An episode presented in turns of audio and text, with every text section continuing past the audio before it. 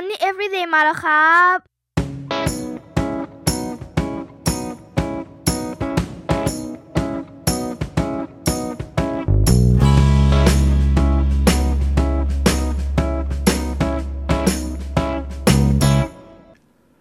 สวัสดีครับ Money Everyday มาเสิร์ฟเป็นประจำทุกวันอีกแล้วนะครับ วันนี้เนี่ย อยากจะคุยเรื่องง่ายๆเบสิกเลย เพราะว่ามีคำถามเข้ามาเยอะ แล้วก็ คำถามมันเนี่ยเป็นคำถามสำคัญเลย คือทำงานมานานไม่มีเงินเก็บทำยังไงดี มีเทคนิคอะไรหรือเปล่านะครับแหมคนที่เขาเก็บเงินได้เขาอาจจะไม่มีเทคนิคก็ได้นะ เพียงแค่เขามีวินัยในการใช้จ่ายนะซึ่งเราอาจจะยังไม่มี เอาละไม่ว่ากัน เอาเป็นว่าวันนี้เรามาคุยเรื่องของแนวทางในการออมเงินกันแล้วกันนะครับ แต่ก่อนที่จะไปลงรายละเอียดเรื่องของการออมเนี่ย ผมอยากจะชวนทุกคนกลับไปฟัง EP เก่า EP หนึ่งที่ชื่อว่า Latte Factor ก่อนเนาะ EP นั้นเนี่ยเป็นเรื่องของการสำรวจรายจ่ายบางอย่าง ซึ่งเราคิดไปเองว่ามันมีความจำเป็น หรือบางทีเราเองก็ละเลยมันอะแล้วก็จ่ายมันเป็นประจำทุกเดือน ผมเรียกมันว่ารูรั่วทางการเงิน คนเราต้องปิดรูรั่วก่อนเนาะถึงจะเริ่มเก็บเริ่มออมได้เพราะฉะนั้นฝากกลับไปฟังแล้วก็กลับไปเช็คตัวเองกัน ทีนี้ในเรื่องของการออมเนี่ยผมก็ไม่รู้เหมือนกันว่ามันมีเทคนิคหรือเปล่า เพราะฉะนั้นเอาเป็นว่าผมจะเล่าวิธีการของตัวเองให้ฟังแล้วกันนะครับ ซึ่งผมทำอยู่2อสอย่าง แล้วก็อาจจะเล่าเทคนิคของลูกศิษย์ด้วย เอาไปผสมกันท่านก็ไปเลือกใช้ของท่านเองแล้วกันเอาที่มันตรงกับตัวเองแล้วกันนะครับ วิธีที่ผมใช้ก็จะมีอยู่ 3 ตัวนะครับ วิธีที่ 1 ก็คือเรื่องของการหักออมอัตโนมัติ อันนี้ผมว่าหลายคนน่าจะเคยได้ยินวิธีการนี้อยู่ สมัยผมทำงานประจำเนี่ยเงินเดือนออกวันที่เท่าไหร่ผมก็จะผูกไว้เลย ว่าจะหักเอาไปออม หรือเอาไปลงทุนเท่าไหร่ ถ้าช่วงที่เรายังลงทุนอะไรไม่เป็นนะครับ เราก็จะหักไปออมไว้ก่อน พักไว้ก่อน ก็จะเปิดบัญชีอีกบัญชีหนึ่งแล้วหักอัตโนมัติไปเลย จริงๆ คนทำงานเนี่ยส่วนใหญ่ก็จะมีการหักออมอยู่แล้วนะ ซึ่งตัวนั้นก็เป็นนับว่าเป็นการออมนะครับ อย่างเช่น กองทุนสำรองเลี้ยงชีพ หรือกองทุนบำเหน็จบำนาญข้าราชการ พวกนี้เขาก็ถือว่าเป็นการออมอยู่นะ อันนี้ท่านก็อาจจะปรับเพิ่มสัดส่วนอีกเล็กน้อยละกันถ้าอยากจะออมเพิ่ม แต่ถ้าใครไม่มีอะไรตรงนั้นไม่มีการหักออมภาคบังคับเนี่ยเราก็หักออมเอง การทำให้เป็นอัตโนมัติเนี่ยมันดีกว่าการที่เราหักเองหรือใช้จนเหลือแล้วค่อยเอาไปลงทุนหรือเอาไปออม ผมว่าอันนั้นมันยาก ผมเองเป็นคนที่ควบคุมตัวเองไม่ได้นะครับ แล้วก็รู้ตัวเองเร็วอะว่าอย่าเลย ขืนเก็บเองออมเองแล้วก็ไม่ได้เก็บไม่ได้ออม ก็เลยเอาแนวคิดที่ว่าเงินที่ไม่เห็นคือเงินที่ไม่ได้ใช้ดีกว่า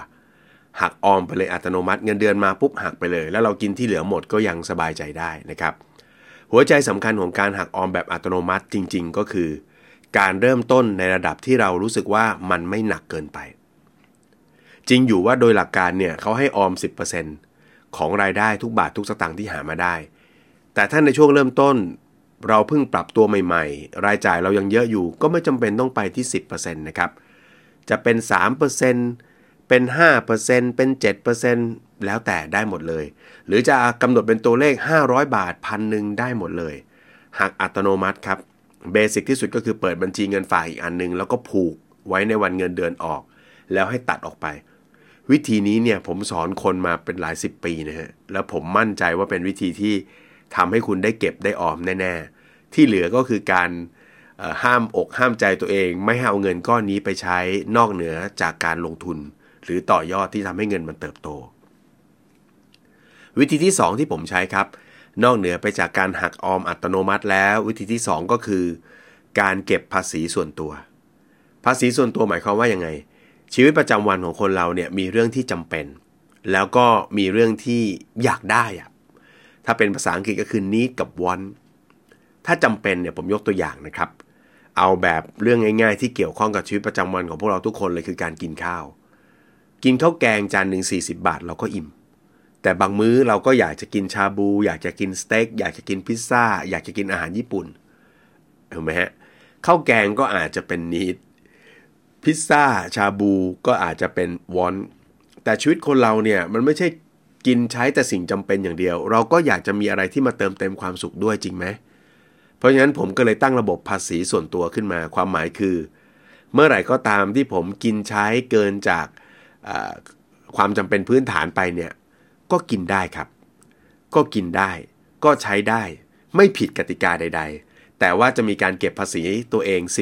10%ยกตัวอย่างเช่น ถ้ากินข้าวแกง 40 บาท ผมก็ไม่ต้องเก็บภาษีตัวเองฮะเพราะว่ามันเป็นเรื่องที่พอไหวพอรับได้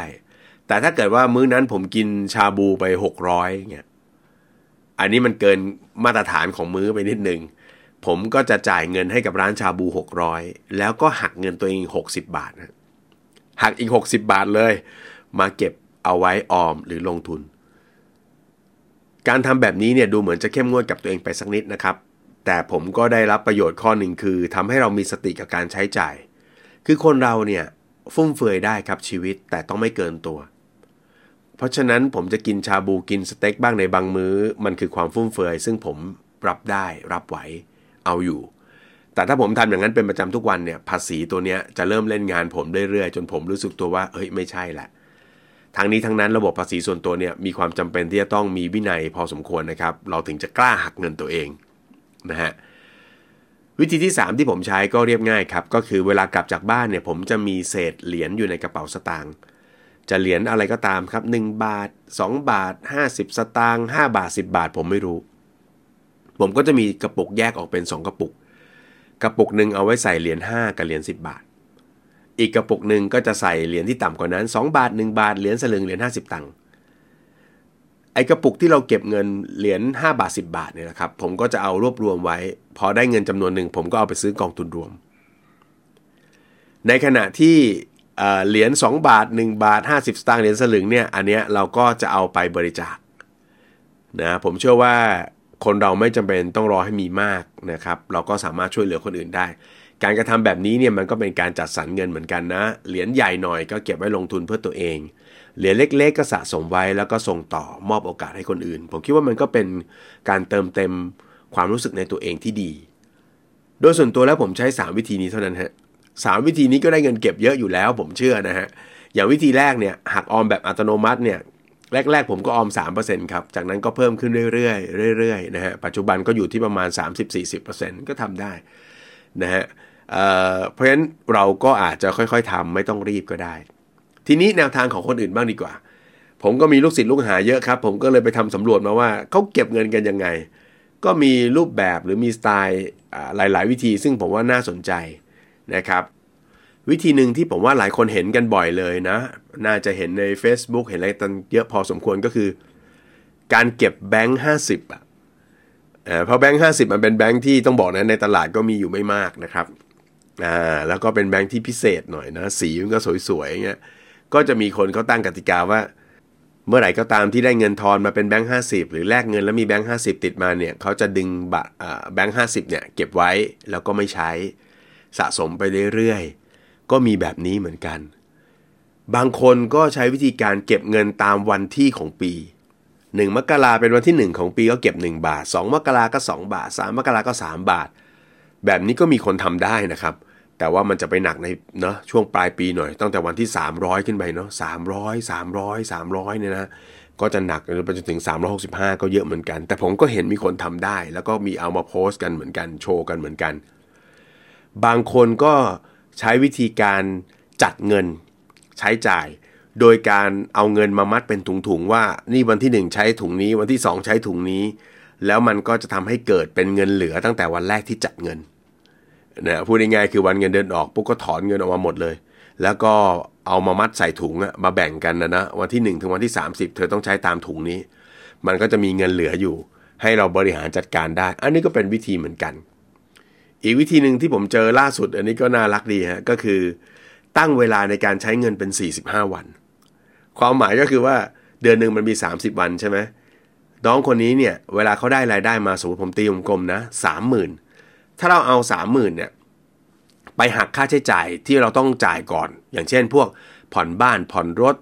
จ่ายค่าน้ำค่าไฟ จ่ายอะไรไปเสร็จหมดแล้วเนี่ยสมมุติว่าเหลือ 24,000 บาท นะหลังจากหักค่าใช้จ่ายไปแล้วเหลือ 24,000 บาท โดยปกติคนเราก็ต้องเอา 24,000 บาทเนี่ยมาใช้ 30 วัน ก็เอา 30 วันไปหาร 24,000ก็ได้วันละ 800 แต่น้องคนนี้ไม่ฮะเขาจะเอา 45 วันไปหาร ว่าเงินก้อนที่เหลือจากการจ่ายค่าใช้จ่ายคงที่ต่างๆ ที่เราต้องจ่ายเช่นบ้านรถน้ำไฟอะไรต่างๆเรียบร้อยแล้วเนี่ยเหลือเท่าไหร่เขาจะหาร 45 วัน คิดเสมือนว่าจะใช้เงินก้อนนั้น 45 วัน สมมติว่าเอา 45 วันไปหารสมมติเอาผมเอาตัวเลขกลมๆนะฮะ เกิดได้ออกมาเป็นอ่า400 บาท ผมสมมตินะฮะ 400 บาท เขาก็จะพยายามใช้ 400 บาทให้ได้นะฮะ บางเดือนเกิน 400 บาทไปบ้างเขาก็นึกใจไม่เป็นไรหรอก เพราะว่าของจริงมันจะเก็บได้มากกว่านั้น อะ ก็อาจจะยอมให้ตัวเองฟุ่มเฟือยได้เป็นบางวัน ผมก็เลยถามเขาบอกวิธีนี้ได้ผลไหมเขาบอกว่าได้ผลนะ เขาเคยใช้ปรากฏว่าใช้จริง ๆ เนี่ยเหมือนกับใช้เงินไป 35 วัน ดังนั้นก็จะมีเงินเหลือ 10 วันสุดท้ายที่ยังไม่ได้ใช้ ก็ทำให้เรามีเงินเก็บเงินออมเพิ่ม อันนั้นก็เป็นวิธีนะโดยสรุปเรื่องการเก็บการออมเนี่ยผมคิดว่ามันไม่ได้เป็นเทคนิคอะไรหรอก มันเป็นแนวทางที่ควรจะตรงจริตกับตัวเรามากกว่า ว่าเราชอบความยุ่งยาก ชอบความลำบากแค่ไหนเอออยากจะเก็บสบายชิวๆหรือว่าอยากให้มันมีอะไรอะความลำบากนิดนึงต้องอดทนวัดตัวเองนิดนึง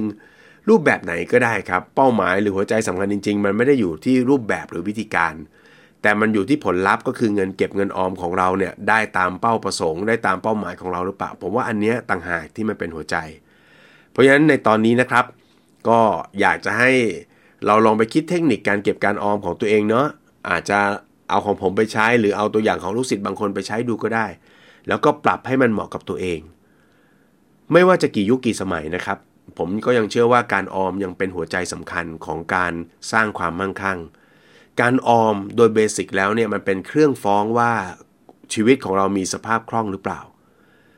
เวลาผมพูดถึงสภาพคล่อง ผมจะพูดถึงคำว่า มีกินมีใช้มีเหลือเก็บ เพราะฉะนั้นแค่มีกินมีใช้เนี่ยไม่เรียกว่าคล่อง เพราะฉะนั้นเราต้องทำให้เกิดการออม และไอการออมเนี่ยแหละครับ หรือเงินออมเนี่ยแหละมันเป็นสะพานเชื่อมระหว่าง คนที่มีชีวิตอยู่บนสภาพคล่องก้าวกระโดด ไปสู่ความมั่งคั่ง ถ้าเรามีเงินเก็บเงินออม เราเหลือแค่ความรู้เท่านั้น ถ้ามีความรู้ปุ๊บ เราก็มีโอกาสที่จะลงทุนต่อยอดและประสบความสำเร็จได้มากขึ้น ดังนั้นในตอนนี้ชวนทุกคนออมกันนะครับ เพื่อที่จะได้เป็นรากฐานของการสร้างความมั่งคั่งในอนาคต และถ้าใครมีเทคนิคหรือวิธีการออมก็อย่าลืมมาแบ่งปันเนาะมาเล่าแล้วก็มาแชร์กันบ้างนะครับสำหรับ Money Everyday ในตอนนี้คงต้องขอลาไปก่อน ขอให้ทุกคนมีความสุขกับการออมนะครับ สวัสดีครับ